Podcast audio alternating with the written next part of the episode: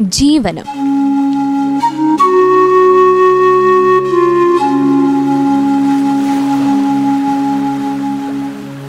March എട്ട് അന്താരാഷ്ട്ര വനിതാ ദിനത്തോടനുബന്ധിച്ച് Ayurveda medical association of India Wayanad ജില്ലാ വനിതാ കമ്മിറ്റി തയ്യാറാക്കി അവതരിപ്പിക്കുന്ന പ്രത്യേക പരിപാടി.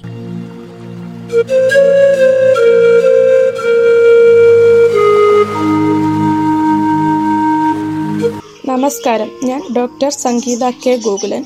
നമുക്കെല്ലാവർക്കും അറിയാം കോവിഡിന്റെ വ്യാപനത്തോത് ഇപ്പോൾ കേരളത്തിൽ കുറഞ്ഞുകൊണ്ടിരിക്കുകയാണ്. പുതുതായി കോവിഡ് ബാധിക്കുന്നവരുടെ എണ്ണവും കുറഞ്ഞു വരുന്നു എന്നാൽ കോവിഡ് വന്നു മാറിയ തൊണ്ണൂറ് ശതമാനം ആളുകളിലും കോമൺ ആയി കണ്ടുവരുന്ന ഒരു അവസ്ഥയാണ് ക്ഷീണം. പ്രായമുള്ളവരെ കൂടാതെ യുവാക്കളിലും യുവതികളിലും ഇത് കണ്ടുവരുന്നു. കോവിഡ് വന്നു മാറിയതിനു ശേഷവും എങ്ങനെ ഇത്തരത്തിൽ ക്ഷീണമുണ്ടാകുന്നു എന്നും എങ്ങനെ പരിഹാരം കാണാമെന്നും നമുക്ക് നോക്കാം.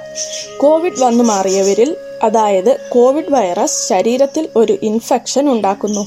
ഇത് ശരീരത്തിലെ ഓരോ അവയവത്തെയും ബാധിക്കുകയും ചെയ്യുന്നു. കോവിഡ് മൈൽഡ് ആയിട്ടാണ് വന്നു പോയതെങ്കിൽ അതിന്റെ ക്ഷീണം ഒരു രണ്ടാഴ്ച വരെ നിലനിൽക്കാം. കാഠിന്യം കൂടിയതാണെങ്കിൽ ക്ഷീണം ഒരു മാസം വരെ നീണ്ടു നിൽക്കാനും സാധ്യതയുണ്ട്. ക്ഷീണത്തിൽ നിന്നും നമുക്ക് എങ്ങനെ കരകയറാം എന്ന് നോക്കാം.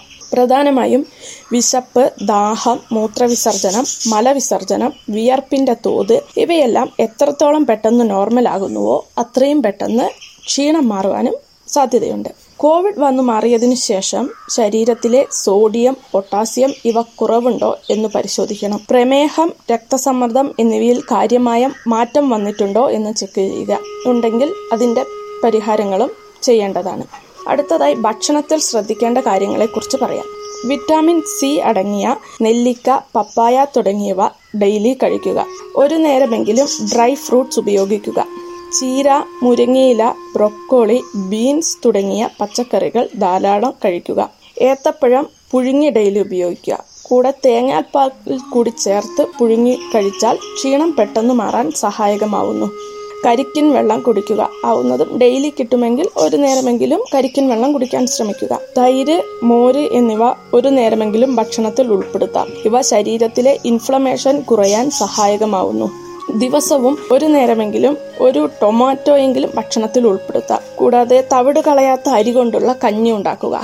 അതിന്റെ കൂട്ടത്തിൽ പ്രമേഹം ഇല്ലാത്ത ആളുകളാണെങ്കിൽ ഉരുളക്കിഴങ്ങ് കുറച്ചുകൂടെ കൂടുതൽ ഉപയോഗിക്കാം. ഉരുളക്കിഴങ്ങ് ചെറുപയർ എന്നിവ ഉൾപ്പെടുത്തി ഭക്ഷണം കഞ്ഞി ഉണ്ടാക്കി കഴിക്കുന്നത് കൂടുതൽ ക്ഷീണം മാറാൻ കൂടുതൽ സഹായകമാവുന്നു.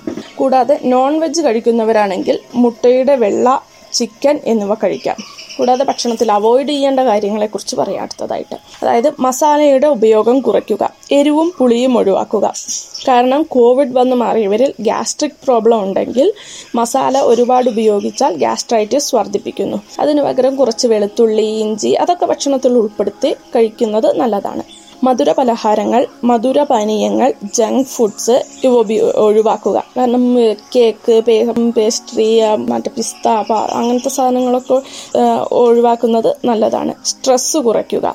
കാരണം കോവിഡ് വന്ന ഒരുവിധം എല്ലാവർക്കും ക്ഷീണം ഉണ്ടാവും. അതേക്കുറിച്ച് ഓർത്ത് ഒരുപാട് ടെൻഷൻ അടിക്കുക അങ്ങനത്തെ കാര്യങ്ങളൊക്കെ ഒഴിവാക്കുക. പിന്നീട് വേദനാ സംഹാരികളായിട്ടുള്ള ഗുളികകൾ ഒരുപാട് കഴിക്കാതിരിക്കുക. ചായ കാപ്പി തുടങ്ങിയവ ഒഴിവാക്കുക. കാരണം ഇതിലടങ്ങിയിരിക്കുന്ന കഫെയിൻ ബ്രെയിനിന്റെ ആക്ടിവിറ്റി കൂട്ടുകയാണ് ചെയ്യുന്നത്. അത് കൂട്ടുന്നത് വഴി നമ്മുടെ ഉറക്കം കുറയുകയും അത് ക്ഷീണം വർദ്ധിപ്പിക്കാൻ കാരണമാവുകയും ചെയ്യുന്നു.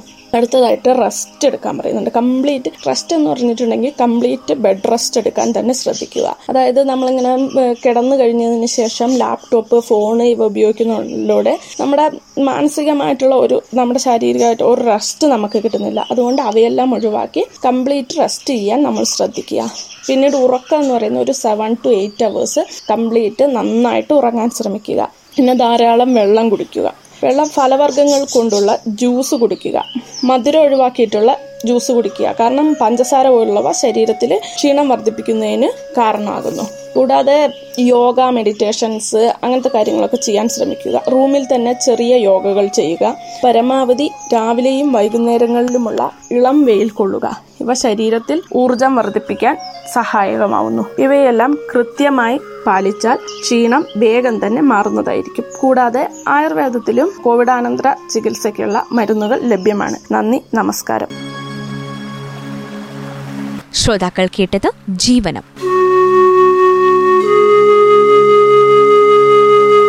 മാർച്ച് എട്ട് അന്താരാഷ്ട്ര വനിതാ ദിനത്തോടനുബന്ധിച്ച് Ayurveda medical association of India Wayanad ജില്ലാ വനിതാ കമ്മിറ്റി തയ്യാറാക്കി അവതരിപ്പിച്ച പ്രത്യേക പരിപാടി.